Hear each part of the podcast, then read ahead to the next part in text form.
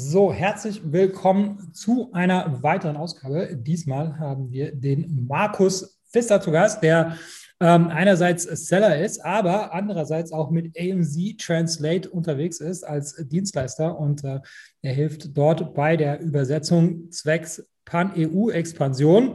Ähm, ja, herzlich willkommen, Markus. Äh, stell dich mal ganz kurz vor für, für die, die dich noch nicht kennen und danach äh, steigen wir ein in das Thema, äh, was man bei der Besetzung so alles beachten muss. Ja, servus Timo, vielen Dank, dass ich heute mit dabei sein darf im Podcast.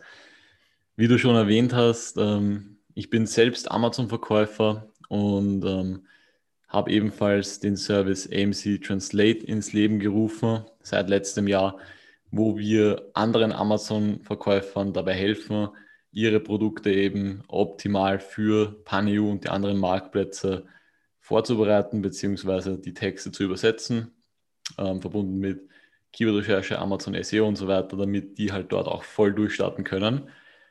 Ich kann mal kurz zu meiner Person vielleicht noch ein bisschen die Hintergrundstory erläutern, wenn du möchtest. Ja, also es ist immer interessant zu wissen, mit wem man so zu tun hat. Ja, ähm, also ich bin 24 Jahre alt, komme aus Österreich und habe 2016 begonnen mit dem Thema Amazon FBA, ähm, wie so viele andere von den Zuhörern vermutlich, einfach mal im Internet so drüber gestoßen und dann einfach ausprobiert. Ein Produkt Welcher Coach hat dich getriggert, dass du schnell reich werden willst? das war ähm, so ein YouTube-Video, wo einfach das Wort Amazon FBA fiel und dann dachte ich mir, was ist das? Und weißt du noch, wer es war? Das war der ähm, Jill Lang. Ja, der, ein, Jill, ne? der Jill hat mich auch getriggert damals. Ja, ja, der war bei, bei 5 ja. Ideen war das noch, bei dem YouTube-Kanal. Da hat er ein Interview gegeben. Und das weiß ich noch ganz genau. Und ja, dann hat das ganze Thema Fahrt aufgenommen bei mir. Ich habe das dann immer schön nebenbei hergeführt. Das hat sich sehr gut entwickelt. War dann zuerst ein Produkt, dann drei, dann vier, dann fünf. Mittlerweile sind es äh, so um die 15 Produkte bei meiner eigenen Brand, wo ich aber operativ nicht mehr wirklich involviert bin. Also ich habe da ein Team unter mir aufgebaut und das äh, läuft eigentlich wie alleine sozusagen. Auch natürlich im Hinblick darauf, wenn man das vielleicht mal verkaufen möchte. Ähm, sagst du ja auch immer, dass es wichtig ist, dass das Business sozusagen selbst läuft, weil der Käufer will ein Business kaufen und keinen Job.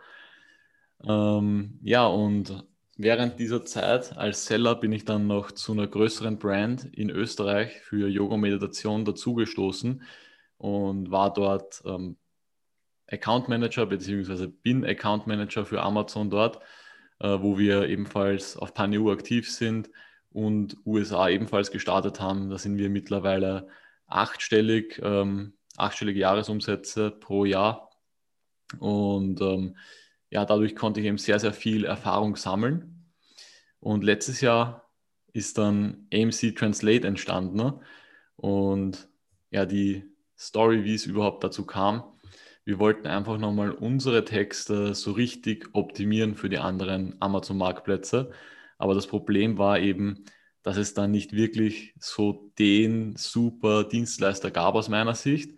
Es gibt halt Google Translate und DeepL, was aber eher nicht zu empfehlen ist.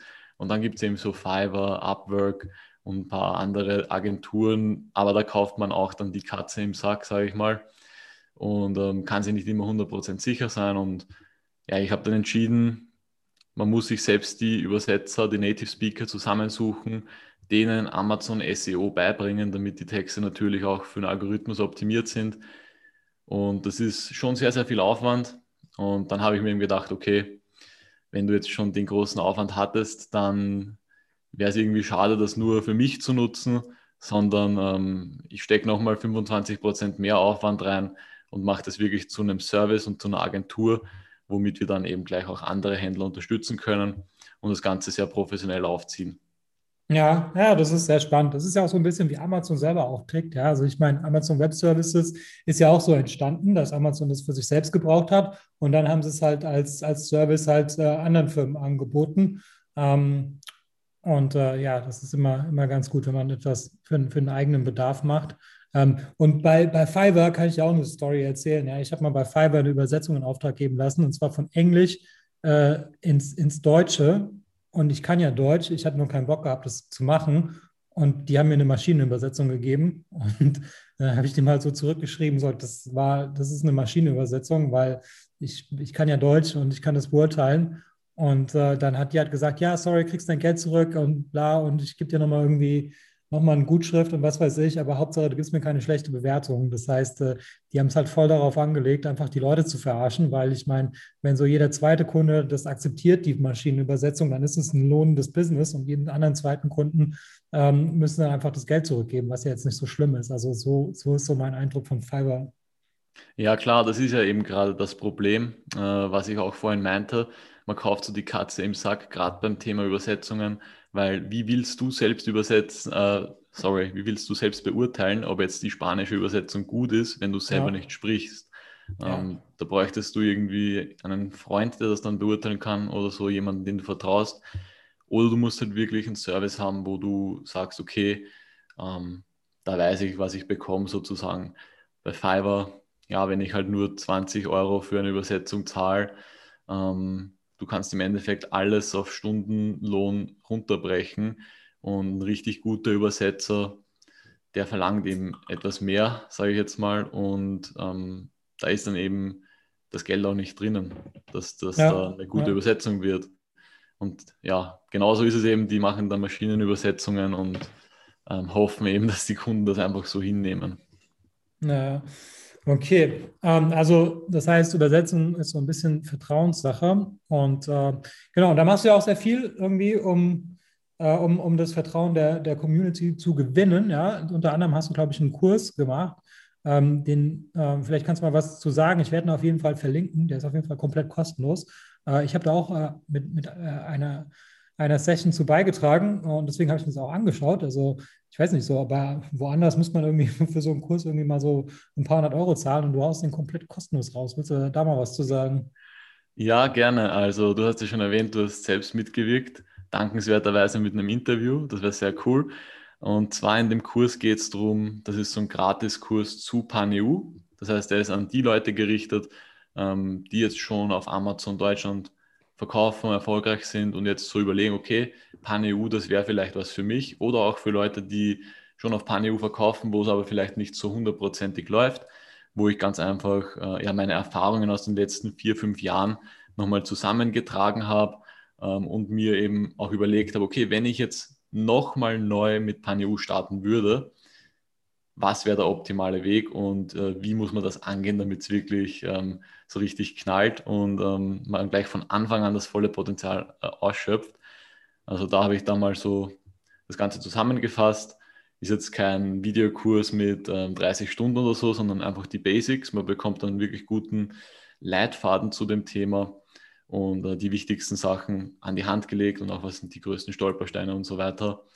Also das richtet sich einfach danach und ähm, ja, ich dachte mir da, warum soll ich da jetzt Geld für verlangen? Ähm, ich möchte das Wissen einfach an die Community weitergeben und wenn die Leute dann im Gegenzug irgendwann mal PanEU machen, brauchen sie ja sowieso Übersetzungen, dann können sie, wenn sie möchten, zu mir kommen und äh, bei AMC Translate das Ganze buchen. Aber ja, ähm, auch einfach um den Leuten zu zeigen, dass ich eben sehr viel Erfahrung in dem Thema habe und ähm, das Ganze auch aus Seller-Perspektive einfach sehe. Also ich habe ja. ja gesagt, der Service ist ja entstanden aus eigenem Bedarf und äh, so bin ich eben auch rangegangen, um das Ganze aufzubauen. Also wenn sozusagen, wie würde ich mir das erwarten, wenn ich als Verkäufer, als Amazon-Verkäufer zu einem Übersetzungsservice gehe, der speziell für Amazon-Verkäufer ausgerichtet ist, was muss der mir liefern und was muss da auch die Qualität dahinter sein und die Qualitätssicherung. Und genauso ist das alles eigentlich entstanden. Und ich hoffe, dass bei dem Kurs eben auch rüberkommt, äh, dass ich sozusagen mir da viel Know-how aufgebaut habe in dem Bereich und somit natürlich auch weiß, okay, wie, äh, was sind die größten Stellschrauben, die man da beachten muss, damit da was Gutes zustande kommt. Weißt du was, ich habe jetzt erstmal eine Frage zu der, zu der Qualität, ja, weil du sagst, die Qualität ist wichtig, ja, und äh, wahrscheinlich werden es jetzt auch viele, die sich das anhören, werden dir da wahrscheinlich recht geben. Aber jetzt überleg dir mal, äh, die meisten Seller auf Amazon sind irgendwelche Chinesen und die haben grottenschlechte Übersetzungen, aber die verkaufen trotzdem. Also wie, wie wichtig, wie, wie, wie würdest du das einschätzen? Ja, also ich meine, wie kann das sein, dass man irgendwie mit den, mit den schlechtesten Texten äh, eigentlich ganz erfolgreich verkaufen kann? Also wie wichtig ist das überhaupt? Ja, ähm, man muss dazu sagen, es kommt auf die Kategorie auch drauf an. Also wenn das jetzt eine Schraube ist oder so eine Packung Schrauben oder sowas, da brauche ich jetzt nicht unbedingt ähm, eine professionelle Übersetzung dafür, beziehungsweise schon wäre schon cool, wenn man eine Übersetzung dafür hat, eine gute, aber ist weniger wichtig, als wenn ich jetzt ein äh, Produkt habe, das mehr Erklärungsbedarf hat, sage ich mal. Ja. Um, auf der anderen Seite muss man eben dazu sagen, die Chinesen sind mittlerweile auch gar nicht mehr so schlecht, also die lernen natürlich dazu. Wenn du das mit 2016 oder 2017 vergleichst, im Gegensatz zu 2021 äh, hat sich da schon sehr, sehr viel getan. Also die kommen auch mit guten Übersetzungen um die Ecke. Sind es deine Kunden? Mittlerweile haben wir noch keinen chinesischen Kunden dabei gehabt. Ja, wäre interessant, oder? Ja, wäre interessant und ähm, steht auf jeden Fall auf unserer Liste, aber aktuell ähm, behandeln wir nun mal so den deutschen Markt. Und ähm, mach, mach doch so, einen, so einen Stand auf äh, bei ja, wir, auf der Canton Fair. Aber ich, da können, glaube ich, nur, nur Hersteller einen Stand aufbauen. Aber sonst kannst du dich da hinstellen und äh, da deinen dein Stand aufbauen. Ja, also ich würde es erstmal digital versuchen, bevor ich nach China direkt fliege. Aber danke für den Tipp auf jeden Fall. Nee, es geht eh nicht, weil die, da, kannst du nicht als, äh, als, als uh, Dienstleister einen Stand aufbauen. Aber ich stelle es mir nur so vor, wie es wäre, wenn jetzt irgendwie mhm. so in Deutschland nach China geht und da irgendwie die Chinesen irgendwie als Kunden versuchen möchte zu gewinnen. Ja, aber um zurückzukommen auf das Thema, auf deine eigentliche Frage von der Qualität her. Ähm, ich sage es mal so, wenn du jetzt mit PanEU startest und du hast jetzt die Möglichkeit, okay, will ich es richtig gut angehen, dass ich mir halt sicher sein kann, dass es gleich von Anfang an bestmöglich funktioniert.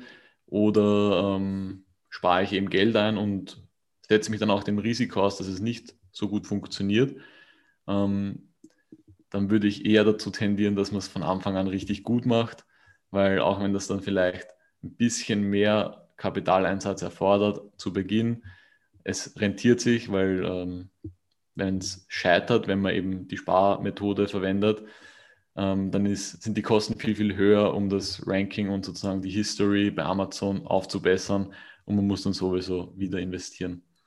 Was ja. hältst du von der, von der Honeymoon-Periode? Also das heißt, wenn jetzt ein Produkt neu äh, gelistet ist in einem Marktplatz, ähm, aus, aus, deiner Sicht stimmt es, dass man am Anfang erstmal so einen kleinen Boost hat.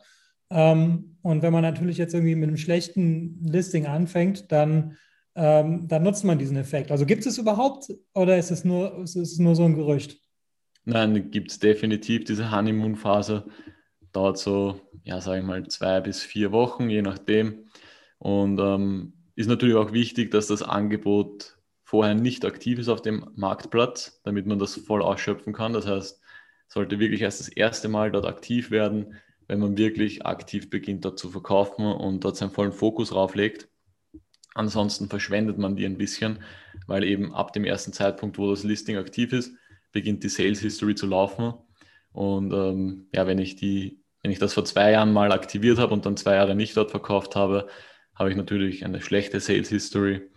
Ähm, wenn ich aber noch nie dort verkauft habe und jetzt das aktiv stelle, das ist dann eben diese Honeymoon-Phase, wo der Algorithmus, also der Ranking-Algorithmus mir erstmal auch ein bisschen einen Bonus gibt, weil er ähm, einfach noch keine Daten hat und deswegen muss er eben Daten sammeln. Und wie sammelt der Daten? Indem er dich eben auch weiter oben ausspielt, damit du mehr Impressions bekommst. Und dann können sie eben viel besser messen, okay, was ist da wirklich für eine Click-Through-Rate da, was ist da für eine Conversion-Rate da.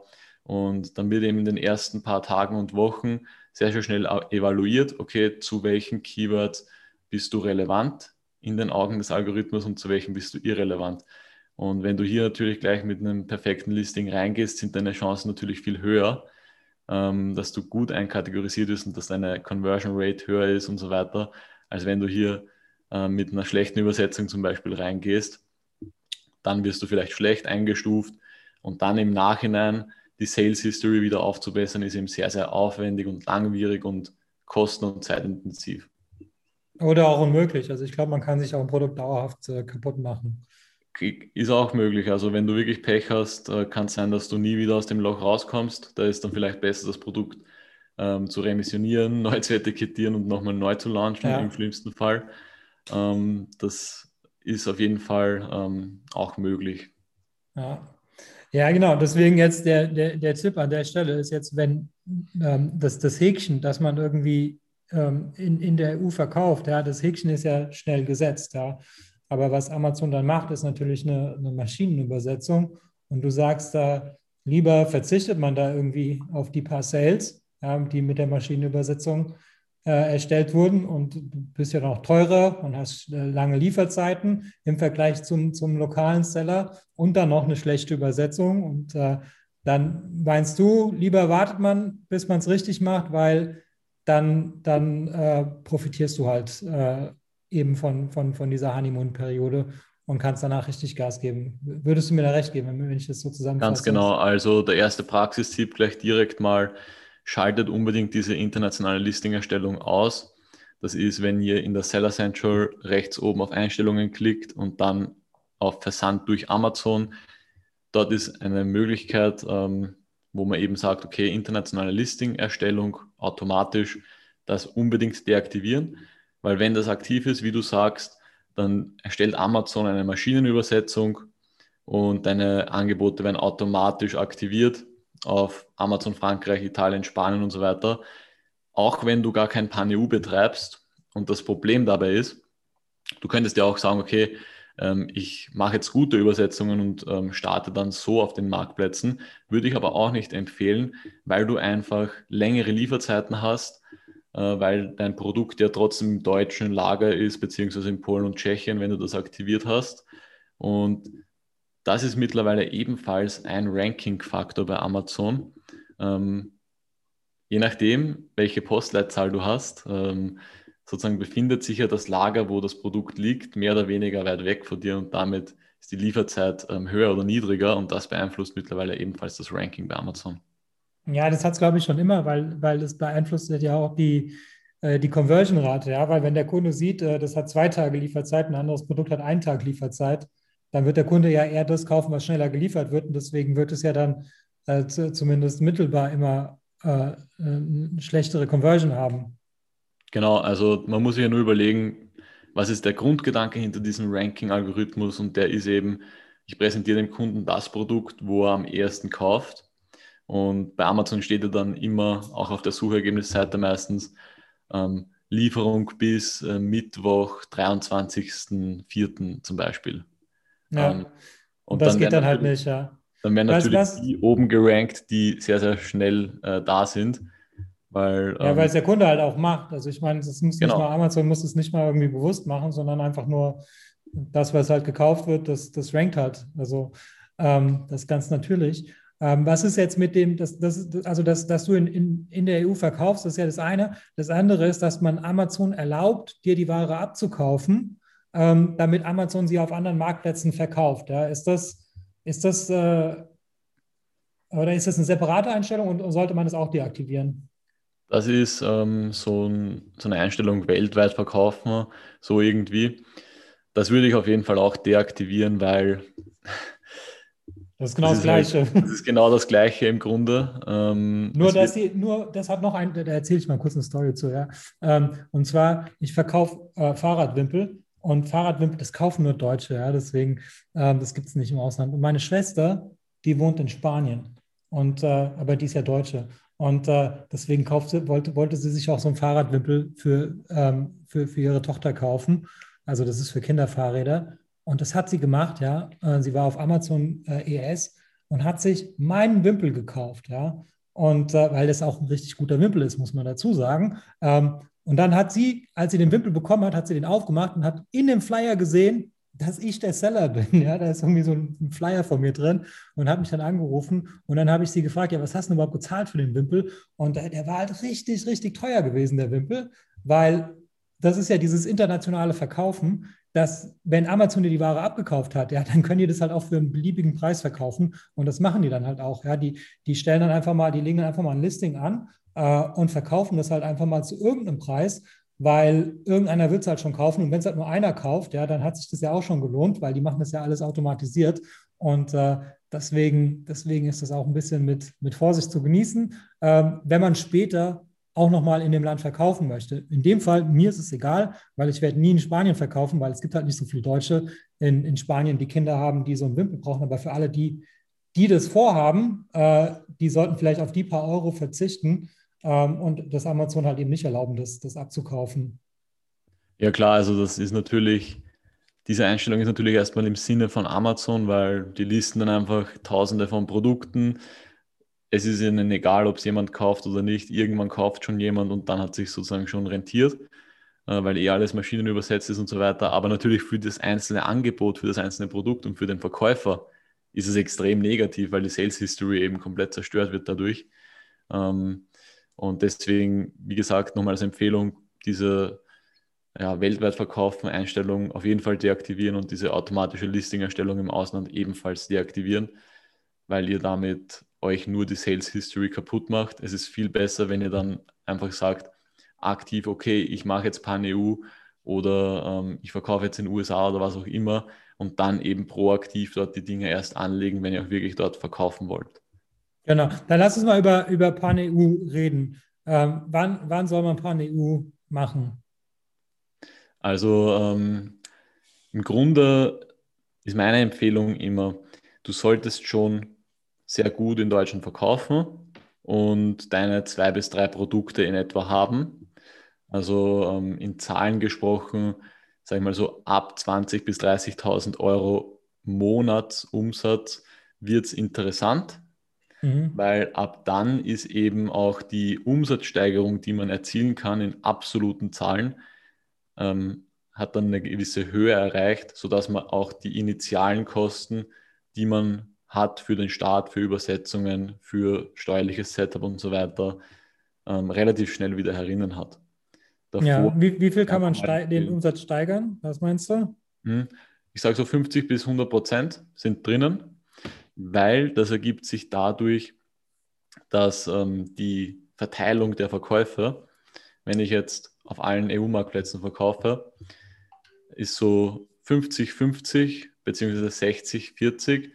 Ähm, 60 Prozent Deutschland und 40 Prozent alle anderen Marktplätze zusammen.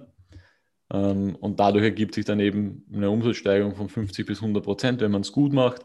Wenn man es schlechter macht, ist es natürlich schlechter, aber ist auch wieder sehr abhängig von der jeweiligen Nische. Also zum Beispiel in, in Deutschland verkaufen sich so Autozubehör-Dinge sehr gut, so Putztücher und sowas, weil eben Deutschland und Österreich, äh, die Leute achten auf ihr Auto, das ist so ihr Allerheiligstes. Und in Italien äh, ist es den Leuten komplett egal, theoretisch.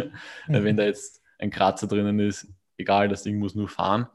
Ähm, da muss man eben dann nochmal für jeden Marktplatz am besten eine Analyse machen, zum Beispiel mit Helium 10 oder Jungle Scout, damit man erstmal abschätzen kann, okay, was ist für mich für ein Potenzial drinnen und dann kann ich noch immer entscheiden. Ähm, und genau solche Dinge gebe ich zum Beispiel auch in dem PanEU-Kurs weiter, in dem Gratiskurs. Ähm, könnt ihr euch einfach ja, anmelden auf der Webseite emctranslate.com, oben auf PanEU-Kurs klicken und dann könnt ihr euch dafür anmelden. Da wird das alles ja. nochmal schön erklärt. Und man kann jetzt auch mit, mit, mit Space Codes machen, ähm, wenn man jetzt erstmal die ganzen umsatzsteuerlichen Registrierungen äh, nicht machen möchte oder erst später machen möchte. Ähm, was, was, sagst du dazu? Ist das irgendwie, kann man dann vielleicht ein bisschen früher schon anfangen? Ähm, also ich würde trotzdem dabei bleiben, dass man sagt, okay, ich verkaufe schon äh, gut in Deutschland, weil äh, das sehe ich auch so als Proof of Concept. Also wenn es in Deutschland ja. gut funktioniert, das Produkt, dann wird es sehr vermutlich auch auf den anderen Marktplätzen gut funktionieren. Wenn sie sich in Deutschland schon sehr schleppend verkauft, ja gut, dann bringt das auch nichts mehr. Dann, äh, ja. dann wird es schwierig und deswegen sage ich halt, okay, ähm, zwei, drei Produkte, die schon gut laufen ähm, und Space Codes ist eine super Sache, finde ich, weil du eben diesen Struggle nicht hast mit Umsatzsteuer, Nummern und so weiter. Du kannst einfach direkt dort über ihren Account starten und hast eben auch nicht das Problem, dass du diese Umsatzsteuernummer selbst brauchst, weil aktuell ähm, wartest du in Spanien teilweise über ein halbes Jahr auf die Umsatzsteuernummer. Und das ist halt schon ein Pain, sage ich mal. Ja, kann man eigentlich schon anfangen zu verkaufen? Weil in Deutschland ist ja eigentlich möglich, ja, das musst du ja nur beantragt haben und äh, kannst ja schon verkaufen. Ähm, aber wahrscheinlich wird das mit diesen ganzen Rechnungstools dann nicht funktionieren. Ja, du kannst schon anfangen zu verkaufen und dann natürlich alles nachmelden. Aber ähm, ich sage mal so, wenn du jetzt anfängst und du hast die Nummer noch nicht, kannst du das natürlich eine Zeit lang machen. Aber wenn du halt, keine Ahnung, neun Monate oder ein Jahr schon auf die Umsatzsteuernummer wartest und du verkaufst, dann äh, wird es, glaube ich, auch mit den Nachmeldungsfristen und so irgendwann knapp. Beziehungsweise könnte es da eben zu Problemen kommen gibt Leute, die dann sagen, okay, ähm, zahle ich halt die Strafe, ich habe den Umsatz gemacht auf den anderen Marktplätzen, ist auch eine Herangehensweise, die berechtigt ist. Ähm, aber ja, bei Space Goods hat man einfach dieses Problem nicht. Und man hat auch nicht das Problem, wenn man mal die Umsatzsteuernummern deregistrieren möchte, weil das sind dann auch nochmal Kosten sozusagen, die anfallen. Und ähm, die hat man da ebenfalls nicht. Von dem her finde ich das eine sehr, sehr gute Lösung. Und wenn es wirklich extrem gut läuft, dass man sehr, sehr hohe Volumen verkauft auf den anderen Marktplätzen, kann man noch immer sich selbst registrieren und dann selbst verkaufen auf PanEU. Ja, genau. Dann, ähm, genau, wie, wie, wie schätzt du die Konkurrenz in den, in den anderen EU-Marktplätzen ein im Vergleich zu Deutschland? Mhm. Also relativ gering eigentlich. Wenn man jetzt mal UK ausklammert, aber UK ist ja gar nicht mehr in dem Pan-EU-Marktplatz dabei, ähm, wegen dem Brexit. Ähm, ansonsten Italien, Frankreich und Spanien sind so die drei anderen größeren Marktplätze in Pan-EU. Da ist die Konkurrenz noch relativ gering. Es sind sehr viele chinesische Verkäufer dort aktiv, die haben aber auch sehr schlechte Übersetzungen. Und dann gibt es eben die anderen größeren europäischen Verkäufer, die auch in Deutschland so aktiv sind, die haben natürlich auch Pan-EU ähm, und verkaufen dort auch recht gut. Aber es fallen eben die ganzen vielen kleinen Seller zum Beispiel von Amazon Deutschland weg, weil die eben nicht Pan-EU machen. Und dadurch hat man noch eine sehr, sehr gute Einstiegsmöglichkeit überhaupt durch die Review-Zusammenlegung, weil man nun natürlich keine Bewertungen mehr sammeln muss initial, sondern direkt, wenn ich in Deutschland 500 Bewertungen habe, ähm, übernehme ich die direkt in die anderen EU-Marktplätze und kann damit natürlich viel, viel schneller ähm, starten und viel, viel schneller viel mehr verkaufen, was echt sehr cool ist. Ähm, ja. Das stimmt. Das ist übrigens auch wieder ein Punkt für, äh, dass, man, dass man nicht äh, im Ausland verkauft, wenn man jetzt zum Beispiel noch keine Übersetzung gemacht hat, weil diese Review-Zusammenfassung kann ja auch dann negativ sein. Also wenn du halt irgendwie negative Rezensionen im Ausland sammelst, weil es halt einfach schlecht beschrieben ist oder die Lieferung lange dauert oder was weiß ich, ja, dann kann das halt auch ein Nachteil sein. Das auf jeden Fall, genau. Deswegen ist auch wichtig, dass eben die Produkttexte wirklich klar formuliert sind, äh, damit der Kunde auch weiß, was er bekommt. Ähm, also ich sage mal so, wenn du es jetzt vergleichst, ähm, du hast eine wirklich gute Übersetzung, wo die Dinge klar vermittelt werden und so weiter, überzeugend für den Kunden, auch Suchmaschinen optimiert, dass du sehr sichtbar bist und dann ähm, weiß ich nicht, wenn du mit DeepL oder so arbeitest oder mit einem sehr schlechten Übersetzer, der halt nicht weiß, was er macht. Ähm, Im schlimmsten Fall, also im besten Fall sind es nur grammatikalische Fehler. Ähm, Im schlimmsten Fall werden irgendwie Produktinformationen verdreht oder verfälscht und der Kunde wird entweder verwirrt, springt ab, kauft woanders oder er kauft, weil er glaubt, dass er etwas erhält, was er dann gar nicht erhält und bewertet dann vielleicht sogar noch schlecht. Also das ist dann der Worst Case. Ja. Und jetzt habe ich noch eine Frage. Und zwar, also ich meine, EU, da steigert man, hast du ja gesagt, den, den Umsatz, wenn es gut läuft, nochmal irgendwie, man kann es nochmal verdoppeln. Ja. Aber ähm, warum soll man nicht gleich in die USA gehen? Ja, USA ist nur eine Sprache ja, und nicht irgendwie 100 verschiedene Sprachen wie, wie Pan-EU. Und USA äh, ist ja jetzt nicht irgendwie nochmal 50 Prozent größer, sondern wahrscheinlich irgendwie ein paar hundert Prozent größer. Was, wie, warum, warum konzentriert man sich nicht gleich auf die USA, anstatt dass man jetzt äh, Pan-EU macht? Mhm.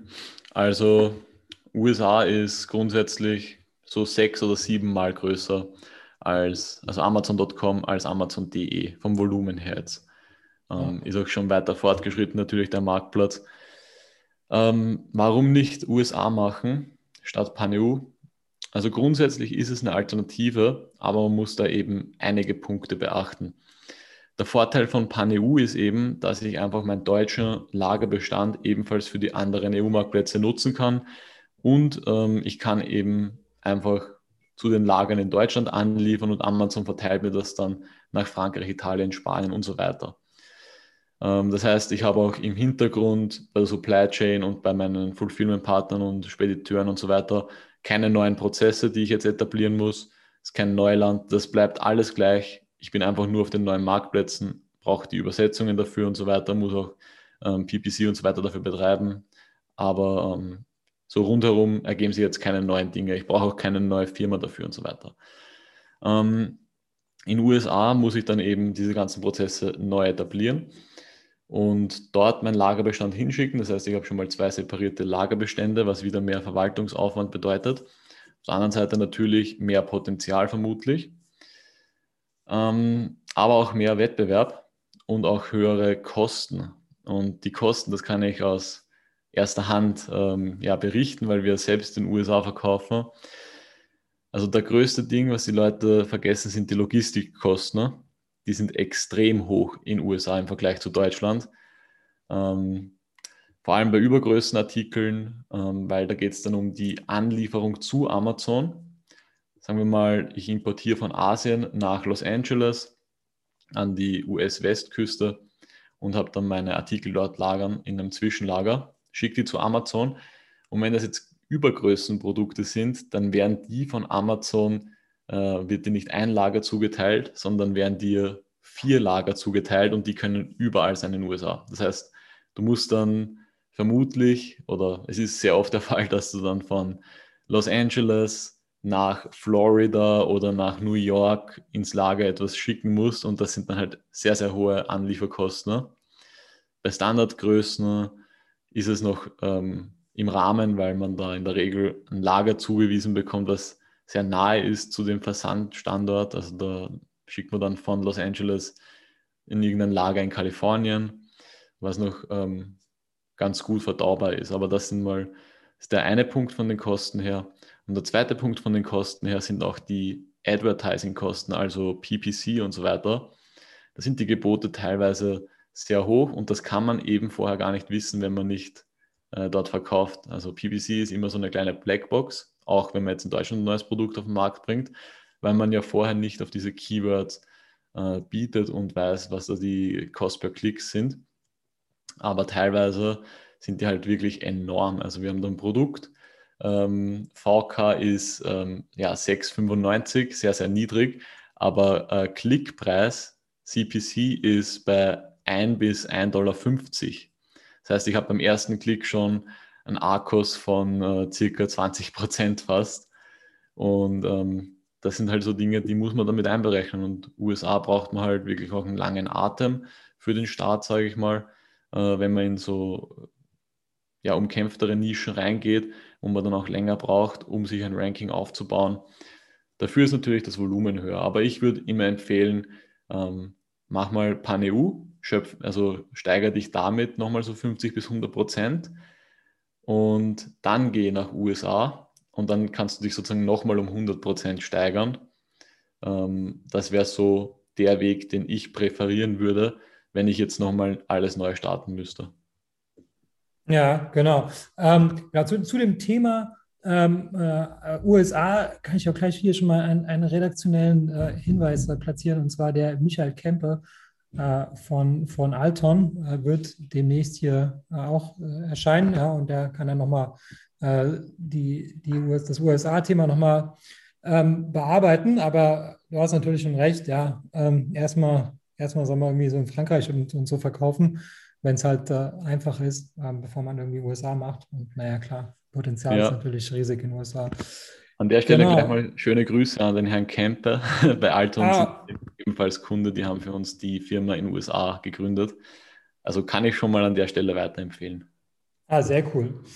Genau. Dann, ähm, genau, dann haben wir das. Äh, ja, dann vielleicht so Richtung, Richtung Abschluss. Äh, willst du vielleicht mal erklären, wie, wie ihr das so macht, wie, wie ihr die, die Keywörter identifiziert in den, in den jeweiligen Ländern und wie der Übersetzungsprozess bei euch so abläuft. abläuft.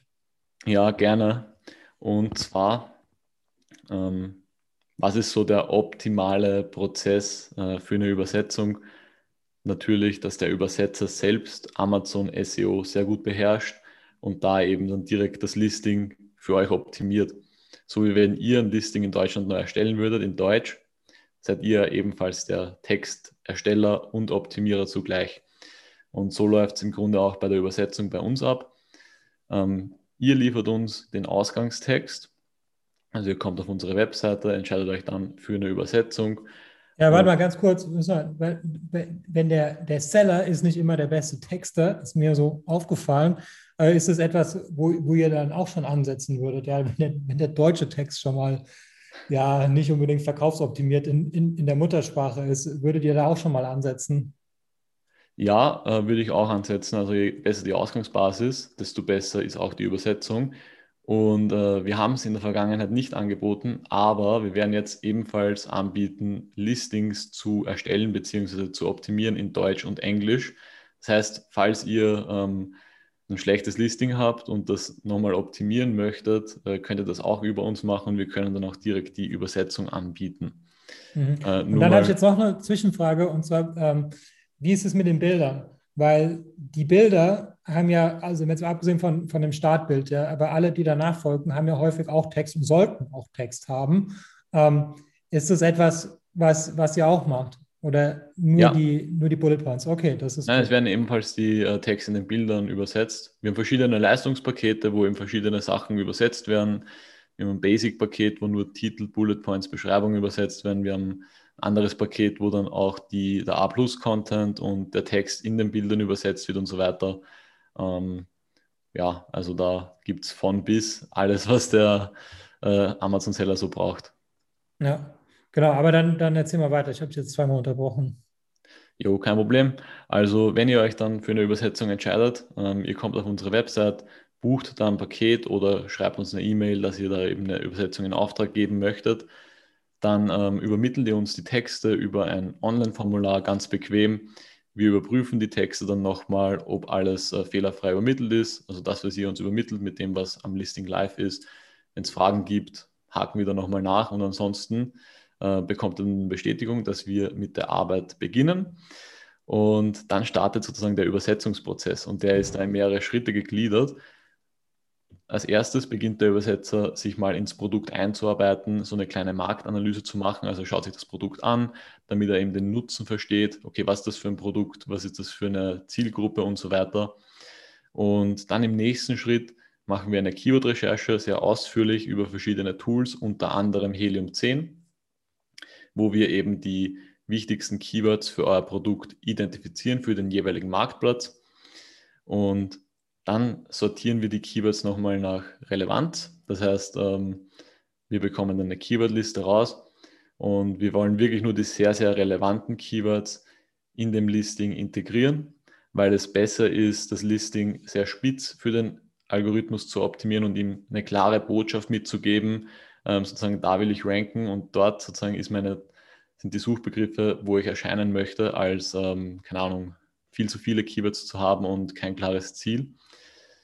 Und ja, wenn dann diese Keywordliste fertig ist, dann beginnt der Übersetzungsprozess und währenddessen implementieren wir dann auch direkt die wichtigsten und relevantesten Keywords in euer Listing, in Titel, Bullet Points und so weiter, damit das sozusagen auch gleich optimiert ist für einen Algorithmus.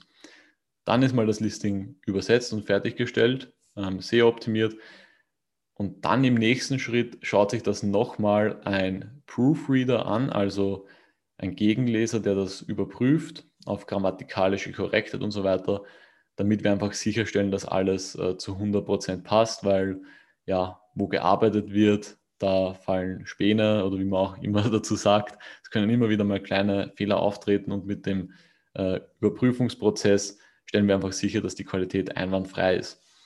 Und dann ähm, geht das zurück an euch. Ihr erhaltet die Texte da in der Regel nach sieben bis zehn Tagen wieder und habt dann eine schöne Übersetzung, wo ihr optimal starten könnt. Ich möchte noch dazu sagen, ähm, es arbeiten ausschließlich Muttersprachler, also Native Speaker, an euren Übersetzungen, weil ich auch einfach der Meinung bin, man kann eine Sprache nur zu 110 Prozent sprechen und beherrschen, wenn man damit aufgewachsen ist. Und wenn das die Muttersprache ist, dann hat man einfach nochmal ein viel anderes Verständnis und Feingefühl für diese Sprache und kann das dann auch an den Endkunden so rüberbringen. Und deswegen Übersetzer und Proofreader sind bei uns Muttersprachler für die jeweiligen Sprachen. Und ähm, ja, da könnte sicher sein, dass da auf jeden Fall eine sehr, sehr gute Übersetzung bei rauskommt. Genau, sehe ich genauso, das mit den äh, Muttersprachlern. Ja, sehr gut. Dann äh, bin ich soweit äh, durch mit meinen Fragen. Ähm, dann äh, übergebe ich dir das, äh, das, das letzte Wort. Also jetzt hast du nochmal die Möglichkeit, äh, die Sachen loszuwerden, die ich jetzt hier in dem Gespräch dich, dich nicht gefragt habe. Jo, ähm, dann noch eine kurze Anmerkung nochmal zu den Übersetzern. Noch ein cooles, cooler Aspekt eben dabei ist, ähm, mir ist auch wichtig, dass die die Ausgangssprache sehr gut verstehen.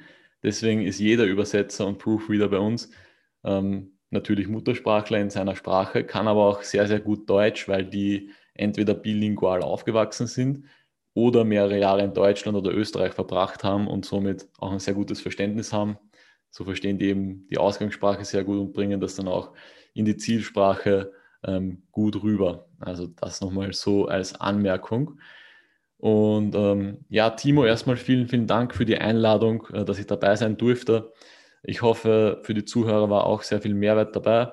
Wie schon erwähnt, äh, wenn ihr euch fürs Thema PanEU interessiert, generell dann der Tipp, dass ihr auf unsere Website geht, amc-translate.com, dort oben auf PanEU-Kurs klicken und ähm, dann könnt ihr euch gratis für diesen Kurs anmelden und da eben ja, die Best Practices, die ich euch mitgebe, ähm, euch ansehen und anhören. Und ja, falls ihr gerade dann davor steht, dass ihr vielleicht auf andere Marktplätze expandieren möchtet und ihr sucht gerade nach guten Übersetzungen, dann könnt ihr gerne zu uns kommen, amc-translate.com. Mit dem Gutscheincode TIMO10 bekommt ihr dann nochmal 10% extra Rabatt. Und ja. Aber mach nicht, mach nicht Timo10, ich mag das nicht, wenn da mein Name so, so personifiziert ist. Das kann man noch ändern, oder? Ja, klar, kann man ändern. Okay, mach, mach Dragonflip. Dragonflip 10, alles klar. Genau. Dragonflip 10. Ähm, ja, falls ihr irgendwelche Fragen habt, könnt ihr mir auch jederzeit eine E-Mail einfach schreiben, markus at amz-translate.com und ähm, ich würde mich freuen, wenn wir uns dann mal hören und sich vielleicht der ein oder andere Zuhörer mal meldet. Sehr cool. Danke dir. Danke ebenfalls.